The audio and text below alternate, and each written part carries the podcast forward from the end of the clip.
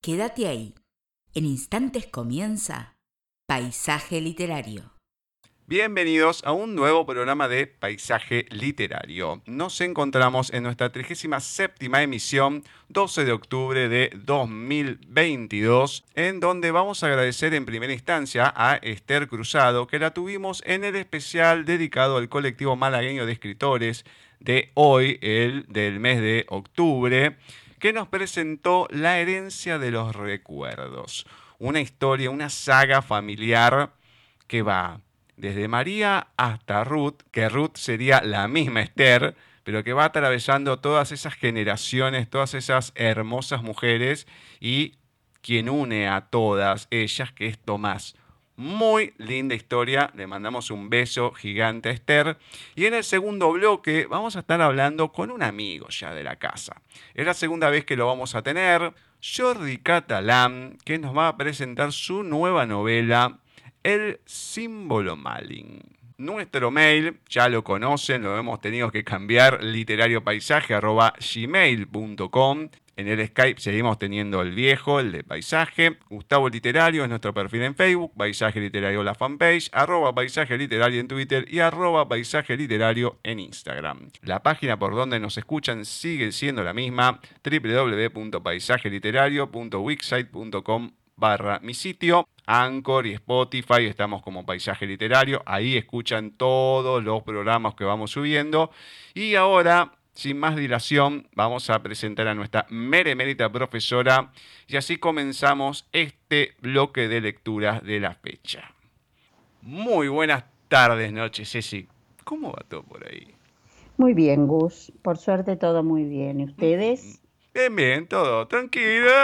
Ahí, en la medida de lo posible, tratando de llevar la vida, que no es poco. Me parece bien, que ya no es poco. Sí, ya a esta altura te digo que yo creo que voy a terminar como aquel personaje de Alberto Olmedo, el Mano Santa, sí, que agarraba la pistola, se daba vuelta y se pegaba un bueno, una cosa así. Te digo que en cualquier momento, si no la uso contra otro... Mira. Ah, bueno, eso me gustaría más. Ay, ¿sabes quién me llamó? ¿Quién? Después de mucho tiempo que estuve yo desaparecido, no la otra persona, pero me enteré que tiene celular, qué sé yo, y me llamó una muy querida amiga que hace mucho que no leemos de ella, Mari Díaz. Ay, qué lindo. Qué lindo, cuánto tiempo, en serio que... Por lo menos yo no sabía nada de ella. Un ser humano divino. Hermoso. Tengo que buscar algo para leer. Sí. Porque es hermosa persona. Y yo lo grafico de esta manera. Así como los abrazos de Noemí son inigualables, ese abrazo a la distancia que te manda es como que lo sentís. Te cuento a la gente... A María la conocemos hace mucho, cuando empezamos Paisaje en el 2012, que fue un desastre, una cosa atrás de la otra nos pasaba.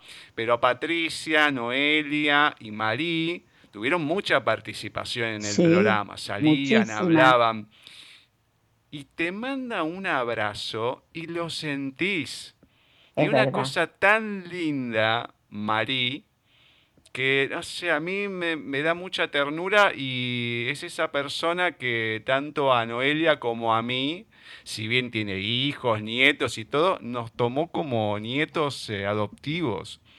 Esas cosas únicas que te va regalando la vida, que no sabes cómo pasó, pero pasa y son hermosas. Es divino, además sus textos muy bonitos, uno más lindo que el otro. Sí, sí, voy a ver si rescato alguno para...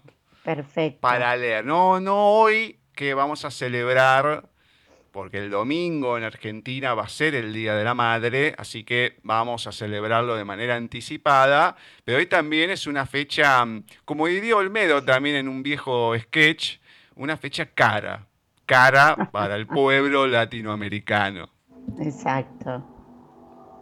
Anteriormente, otrora rememorado como el Día de la Raza, yo lo voy a seguir diciendo de esa manera porque le han cambiado el nombre, pero para mí es el Día de la Raza, que sí, no es una fecha de festejo, Porque, bueno, cuando Colón llega a América, con todo lo que ya sabemos, todo lo que se llevó, que la esclavitud, etcétera, etcétera, ¿no? Pero es una fecha con sensaciones muy encontradas por estas partes. Exacto. Así que, bueno, pero vamos a celebrar el Día de la Madre, así no creamos demasiada controversia. Y para empezar con este maravilloso día, ¿con quién arrancamos? Y bueno, arrancamos con otra amiga no de la época de Marí, pero una amiga nueva, Paola Vicenzi. Ni una palabra. Mamá nunca me habló de papá. Sobre ese hombre ni una palabra. Porque ni una palabra, aunque fuera una maldición o un insulto, se merecía. Mamá se dedicó a cuidarme. Me adoctrinó en el respeto por mí misma. Me demostró mi valía. Me protegió con cada uno de sus gestos. Me advirtió acerca de los peligros. Me enseñó a estar alerta para que no me mientan, para que no me rompan el corazón. Mamá nunca me habló de papá, o eso creía. Ni una palabra de Paola Vicenzi. Duro, ¿eh? Muy duro, pero recordemos que conocimos a Paola con recién ahora, con toda la historia del querer ser madre y después toda la historia del padre también. Sí. Que complicada, porque era una relación extramatrimonial, ella no entendía, el hermano tampoco por qué. Iba y no se quedaba a comer con ellos, y lo acompañaban hasta el tren y demás. Bueno, La otra vida de papá, ahí está, así se llamaba. En la otra vida de papá, exacto. Entonces, es como que... Y este texto que, conociendo estas cosas, uno le da otra magnitud. Es pesado, es denso, pero también es muy cercano a ella. Obviamente. Bueno, le mandamos un beso enorme a Paola con sus trillizos y espero que hagan justicia en su día. Esperamos que así sea. Beso gigante para Paola. Obviamente. Vamos a ir con Flavia ahora, a ver qué nos comparte en este día para seguir celebrando el Día de las Madres. Hola amigos de Paisaje Literario, ¿cómo están ustedes? Gustavo, Cecilia, muy buenas tardes para nuestros oyentes también. Bienvenidos a este nuevo miércoles que compartimos en el programa y por supuesto un miércoles especial porque por anticipado estamos festejando el Día de la Madre. Nos quedan pocos días en Argentina para la llegada de este día tan especial, del Día de las Madres, que también se festeja en otros países, ¿no? También comparten el mes de octubre con nosotros para este festejo y nosotros queremos hacer, como siempre, un programa especial, como se lo hace cada año. Y para eso, para este bloque de los textos de oyentes infaltable en Paisaje, les traemos un poema muy lindo que pertenece a Luis Criado, titulado Las manos de mi madre. Un día me quedé mirando fijo las manos de mi madre. Ella estaba acostada sobre la cama, descansando un rato, y no se percató de mi entrada furtiva a su alcoba. La miré de pies a cabeza, pero sus manos me llamaron mucho la atención. Las manos de mi madre están arrugadas, sus venas se ven abultadas, y gruesas líneas de piel como cordoncillos se cruzan entre sí. De primera intención sus manos me parecieron feas, pero me puse a meditar en lo que esas manos significaban para mí. Y al mirarlas de nuevo las vi hermosas, dignas, fuertes, como envueltas en una luz diamantina. Esas manos fueron tiernas y débiles un día. Luego fueron creciendo, cobraron fuerzas y se hicieron bonitas, pero el peso de los años y el arduo trabajo las envejecieron y arrugaron. Ahora son manos de una mujer madura, noble, que se ha ido doblegando ante los ímpetus de la vida.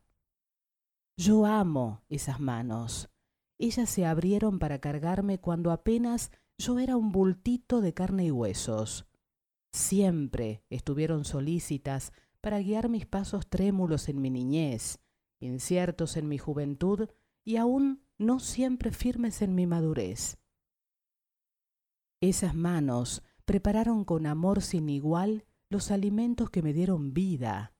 Más de una vez apretaron la vara para castigarme por alguna falta cometida. Fueron manos constructoras que tenían el encanto de transmitir amistad e inyectar estímulo. Por los dedos de esas manos se derrama la luz de un corazón amante, o fueron como hilos dorados que se entretejieron a mi alrededor para darme protección. En el hogar esas manos se mantuvieron ocupadas haciendo mil cosas, siempre abiertas para hacer el bien. Ahora son manos temblorosas y sin mucha fuerza, pero no han dejado de ser una inspiración para mí, porque ellas todavía se estiran para abrirle la puerta al hijo que vuelve a casa, para sostener la taza de café que me obsequia durante mis visitas, o para saludar a cuantos se acercan a ella. En la historia de nuestras vidas, las manos de las madres han hecho mucha labor y nos han colmado de infinito amor. Antes de salir del cuarto, yo me incliné y besé las manos, las bellas manos de mi dulce y adorada madre. ¿Y tú, te has detenido a contemplar las manos de tu madre? Ámala, dale el amor que necesita ahora que la tienes.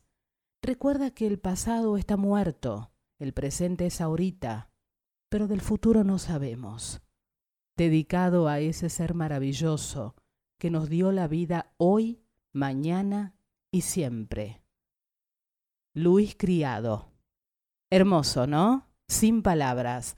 Bueno, dedicado a todas las madres oyentes de Paisaje Literario y a todas las madres del país, sí, que lo pasen hermoso. Esto fue un regalo del programa para todos ustedes. La verdad es que un poema maravilloso, así que los felicito a los chicos de Paisaje Literario por su elección, para que lo podamos leer en el día de hoy. Yo con esto me despido, dejándolos como siempre en compañía de Gustavo y de Cecilia. Gracias por todo, nuevamente feliz Día de la Madre para el próximo domingo y nos reencontramos muy pronto. Gracias. Muchas gracias, Fla. Muchas gracias a Luis también. Y es un texto que la verdad no tengo demasiado más para decir porque ya lo que dice, lo dice. Lo dice todo. Todo, todo.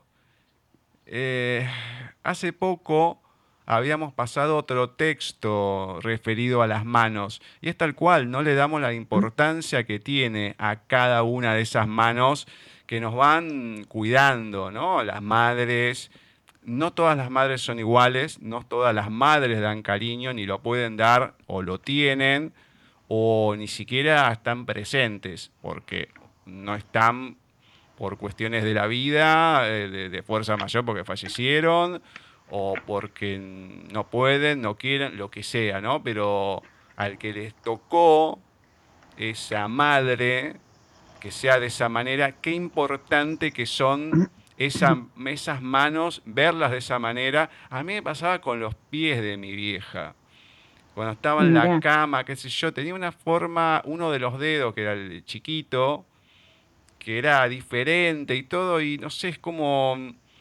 No digo plastificado, pero no sé, era la planta del pie era diferente, digamos, o yo lo veía así, seguramente, bueno, de tantas cosas que pasó en su vida y demás, entonces te van quedando esas cosas cuando las ves en el otro, o el paso del tiempo o no, pero que a veces las podés comprender cuando ya pasa una cierta cantidad de la vida de uno. Por eso qué importante cómo termina, ¿no? Casi termina, dice, recuerda que el pasado está muerto, o pasó directamente. El presente es ahorita, pero del futuro no sabemos. O sea, disfrutemos el presente, por favor. Uh-huh. Exactamente. ¿Con quién continuamos? Vamos a continuar y siempre rememorando a las mamás, a las mamis, a la madre. Vamos a recordar que en la ciudad de Antequera, un 9 de octubre de 1909, nació un poeta y narrador español, José Antonio Muñoz Rojas, considerado como uno de los miembros más destacados de la llamada generación del 36. Su obra comprende la evolución de la poesía del siglo XX en España, desde las vanguardias y el 27 hasta el minimalismo propio de la década del 80, o sea que estuvo en muchos momentos literarios. Hoy vamos a leer de él La madre. Es un poema. La madre soñaba oscuramente. ¿Será rubio? ¿Tendrá estos ojos mismos? ¿Le amarán las muchachas? Una tarde de pronto llorará junto a una rosa. Le crecerá la angustia sin saberlo, y cada nuevo umbral será una herida. Temblará al traspasarlos, hijo mío. ¿Acaso una paloma? ¿Acaso nada? El viento por la frente, las caídas hojas que se acumulan, los rumores del corazón callados. Nadie sabe las formas repentinas de la dicha. Yo lo siento aquí hondo, en mis entrañas, el río de tu vida que me deja una nostalgia antigua, una dulzura vieja en mi corazón como la sangre. Me hace toda ribera, toda muro, donde pasan las aguas de tus años. Vuelvo otra vez a ver a ser niña que juega, corriendo como niña entre las rosas. Oh sueño en mis entrañas, oh alto río, resonando de siempre en mis entrañas.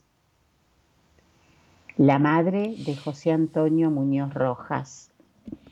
Uh-huh. Interesante. ¿Cuántas cosas que hay para hablar de la madre?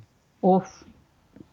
Porque demasiadas. Es como decía antes, hay tantos tipos de madre, tantas situaciones que va pasando. Uno siempre dice, no, la madre siempre es lo mejor. A veces no. Exacto. Pero yo creo que a veces duele más. A lo mejor es una estupidez lo que estoy diciendo, pero creo que duele más cuando falta la madre que el padre. A lo mejor para el hombre, yo lo veo desmirado, ¿no? A lo mejor para la mujer, viste que a veces se suele dar a la inversa. Uh-huh. Pero qué difícil que es eso, porque siempre fue el sostén de la casa la que le daba una cierta vida.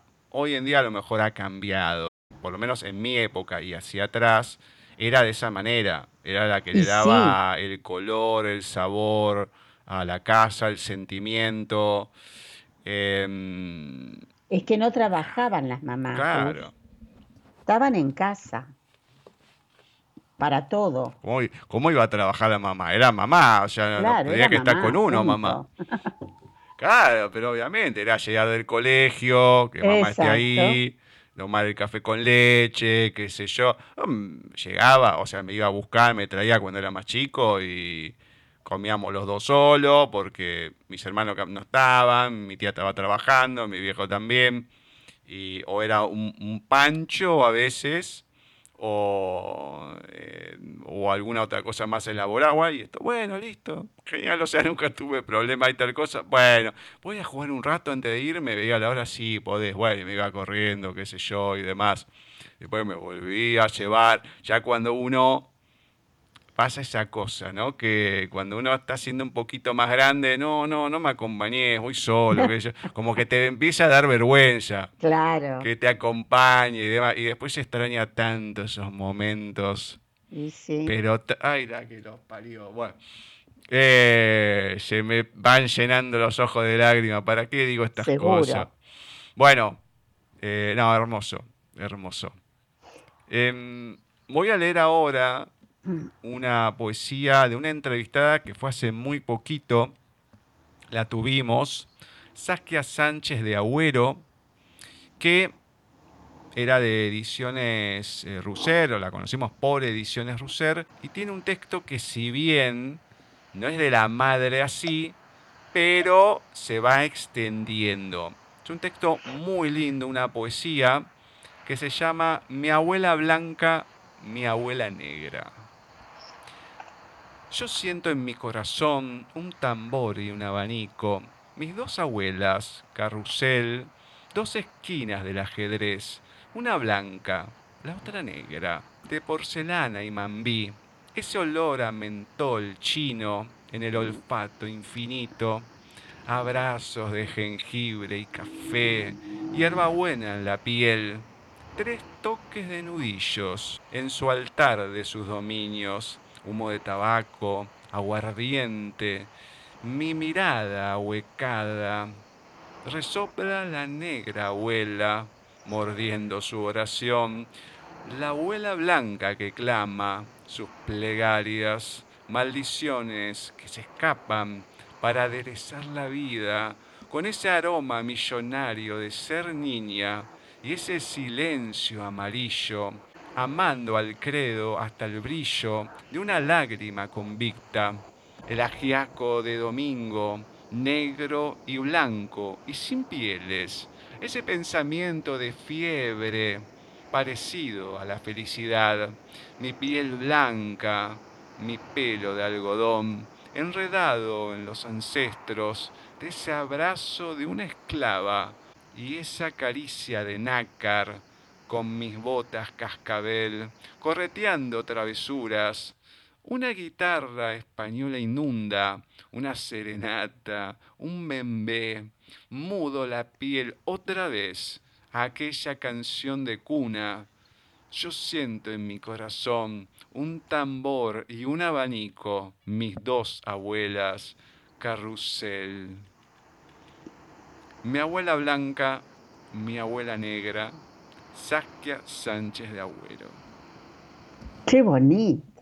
Muy lindo. Saskia, si bien está viviendo en España, tiene sus raíces cubanas, entonces esta abuela negra de Cuba, esta abuela blanca española. Entonces esa mezcla no solamente de pieles, sino de creencias, de costumbres y el sentimiento hacia cada uno, lo que cada una le iba dando, ¿no? En su infancia, en su niñez, en su crecimiento. Y cuando uno iba hablando con Saskia, no, es un amor de persona. Y es como que cuando uno habla con alguien, vos vas viendo que detrás de esa persona hay otras que la fueron formando. Y en este caso, bueno, estas cuestiones que fueron dejando estas grandes abuelas para ella, ¿no? Que son también madres. Claro, además, por lo que la poesía nos dice, muy distintas, pero muy iguales en el amor. Claro. Sí. Más, por eso digo, más allá de las costumbres, de todo, claro. Hay algo que es universal, que es el amor cuando se tiene. Repito, no todo el mundo lo puede transmitir igual. Y yo de eso puedo dar bastante fe, pero bueno, ya son otros temas.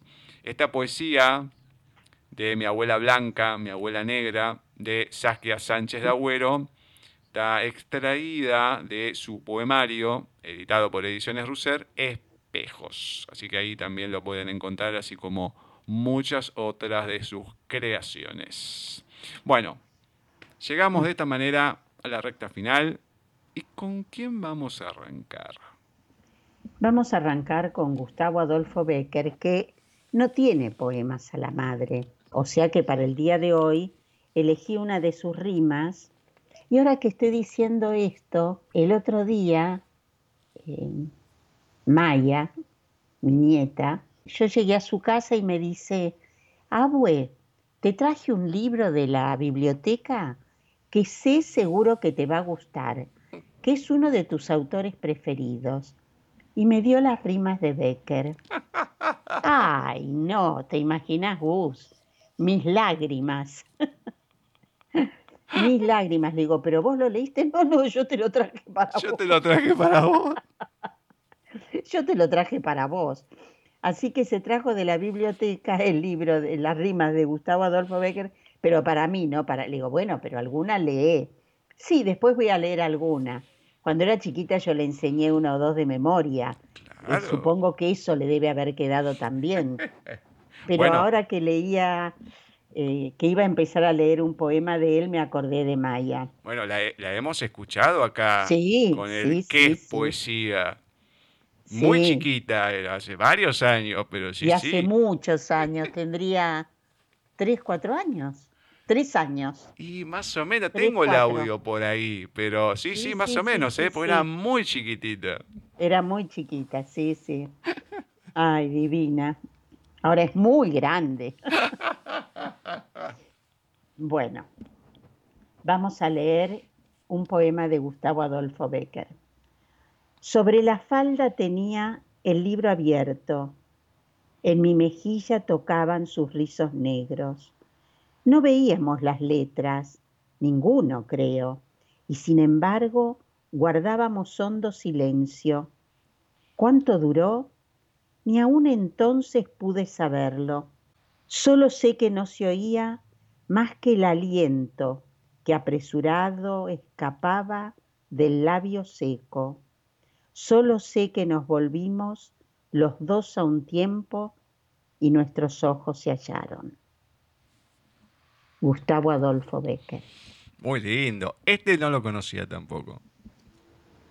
Muy bonito. Muy lindo, muy lindo, muy lindo. Bueno, le agradecemos a Maya también por las rimas. A Maya también. Ay, Dios, mi amor. Vamos con la otra mami que tenemos en el grupo. No, reciente porque este año tuvo, pero bueno, ya al otro es bastante grandecito, hace bastante tiempo. Así que vamos a ver hoy, Vani, qué nos comparte. Si le preguntas a una madre cuál de sus hijos es su hijo predilecto, su ojito derecho, ese a quien más quiere, ella te responderá que es aquel que esté enfermo. El que esté cansado, el que sufra, el que sonríe y vuelva a ser feliz. Si le preguntas a una madre cuál de sus hijos es el más consentido, aquel a quien más tiempo dedica, te dirá que es el más indefenso, aquel que le cuesta estudiar, el que no encuentra trabajo, el que no tiene suerte en el amor. Si le preguntas a una madre cuál es su hijo favorito, te contestará que es el que está lejos, al que ya no ve, al que un día se marchó. Porque una madre siempre será madre, aunque el hijo se olvide de ella. Así es y así será por siempre. Fernando García. Muchas gracias, Vani. Muchas gracias. Muy feliz día. Cuando llegue este domingo, no sé si le darás pelota o no allá en España, porque debe ser bueno, otra fecha. En marzo creo sí. Que es. Pero bueno, no importa. Les mandamos felicidades. Un beso gigante. Sí, obviamente. Y claramente podemos decir que una madre siempre será madre, más allá que el hijo se olvide o no. Pero lo que no estoy muy de acuerdo, que no, que elija el desvalido ante los demás. No. Eso es una... Pero bueno, no me quiero tirar en contra de quien de yo, Fernando García, pero me parece que no es tan literal, que es tan así... Sí, si está lejos lo podés extrañar y todo, pero tampoco... Sí, pero no es el preferido, no. Tampoco tan así. Uno quiere a los hijos de igual forma. No sé si quiere a todos de la misma manera. Sí, quizás tendrás más feeling en algunos temas con uno que con otro, pero quererlos... Yo pienso que los querés igual. Por lo menos eso me pasa a mí. Bueno, está bien. Si tú lo dices, así será. Pero bueno, yo creo que cada una dirá, ah, sí, lo dice, pero a mí me quiere más. No sé. Pero bueno, vamos a dejarlo ahí. Bueno, ¿con quién finalizamos? Bueno, hoy... Vamos a leer un poema de Mario Benedetti y dejamos a Adolfo para la semana que viene porque realmente seguimos tratando de poner en esta hora o en esta hora y media que tenemos como punto a nuestra madre o a las madres. Entonces, Mario Benedetti le ha escrito a la madre un poema de él que dice así: La madre ahora. 12 años atrás, cuando tuve que irme, dejé a mi madre junto a la ventana, mirando la avenida. Ahora la recobro, solo con un bastón de diferencia. En 12 años transcurrieron ante su ventanal algunas cosas, desfiles y redadas, fugas estudiantiles, muchedumbres, puños rabiosos y gases de lágrimas, provocaciones, tiros lejos, festejos oficiales, banderas clandestinas vivas, recuperados. Después de 12 años, mi madre sigue en su ventana, mirando la avenida, o acaso no la mira, solo repasa sus adentros, no sé si de reojo o de hito en hito, sin pestañear siquiera. Páginas sepias de obsesiones, con un padrastro que le hacía enderezar clavos y clavos, o con mi abuela, la francesa, que desfilaba sortilegios, o con su hermano, el insociable, que nunca quiso trabajar. Tantos rodeos me imagino cuando fue jefa en una tienda, cuando hizo ropa para niños y unos conejos de colores que todo el mundo le elogiaba. Mi hermano enfermo y yo con tifo, mi padre bueno y derrotado por 3 o 4 embustes, pero sonriente y luminoso cuando la fuente era de ñoquis. Ella repasa sus adentros. 87 años de grises, sigue pensando distraída, y algún acento de ternura que se le ha escapado como un hilo que no se encuentra con su aguja. Cómo quisiera comprenderla cuando la veo igual que antes, desperdiciando la avenida. Pero a esta altura, ¿qué otra cosa puedo hacer yo para divertirla? Con cuentos ciertos o inventados, comprarle una nueva tele o alcanzarle su bastón. La madre ahora, de Mario Benedetti. Qué cosa que te pegue una puñalada. Y sí. Porque desde el comienzo, desde el irse, llegar y cómo está, cómo la ve, el transcurrir y ese final te mata. Terrible, terrible. Te mata. Lo de la fuente de ñoquis me mató. Esa está muy buena. Sale de todo el contexto. Sí. Nada que ver. Hoy habla del padre y de la fuente de ñoquis. No, nada que ver. Es esa cosita que tiene en la mitad y después de ahí es como que llega hasta ahí, tiene esa parte cómica cambia, y después empieza a bajar. Bajar. Y antes que era así, porque antes que había menos cosas, era el hijo que trabajara y que le pueda comprar algo a la madre. Hoy en día claro. No sé si pasa tanto con todo lo que hay y demás, pero antes que había menos cosas, era como decís, bueno, empiezo a trabajar y lo primero que hago es comprarle algo a mi vieja. Uh-huh. Lo que necesita, o la tele, o qué sé yo. Bueno, hoy está más al alcance. Acá en Argentina cada vez está más fuera del alcance, pero bueno, no importa. Es como que hay otras cosas, pero de los celulares y todo, pero antes era como eso, lo que se escuchaba. Empezar a trabajar el varón y darle algo a la vieja que tanto se había sacrificado por él y todo, porque era así, la que estaba, la que cocinaba, la que iba, la que venía. Entonces era lo que uno más veía, más allá que el padre iba a trabajar y demás. Uno lo veía todo el día. Pero no, estupendo como lo grafica. Bueno, esperemos que a la gente le haya gustado este anticipo del Día de la Madre acá en Argentina, así que dense por saludadas todas las que nos escuchan y las que tenemos cerca, obviamente, y claramente a vos también. Muchas gracias. Obviamente, no te vamos a pasar por alto, por lo único que falta. Bueno, gracias, Gus. De nada, de nada. Bueno, en el próximo bloque vamos a estar hablando con un amigo, la segunda vez que lo vamos a tener en este espacio, pero es un español como lo era Pau Bonet en su momento, porque es muy argento, de Barcelona también, oriundo de como era Pau, Jordi Catalán, y nos va a venir a presentar su nueva novela, El símbolo maligno.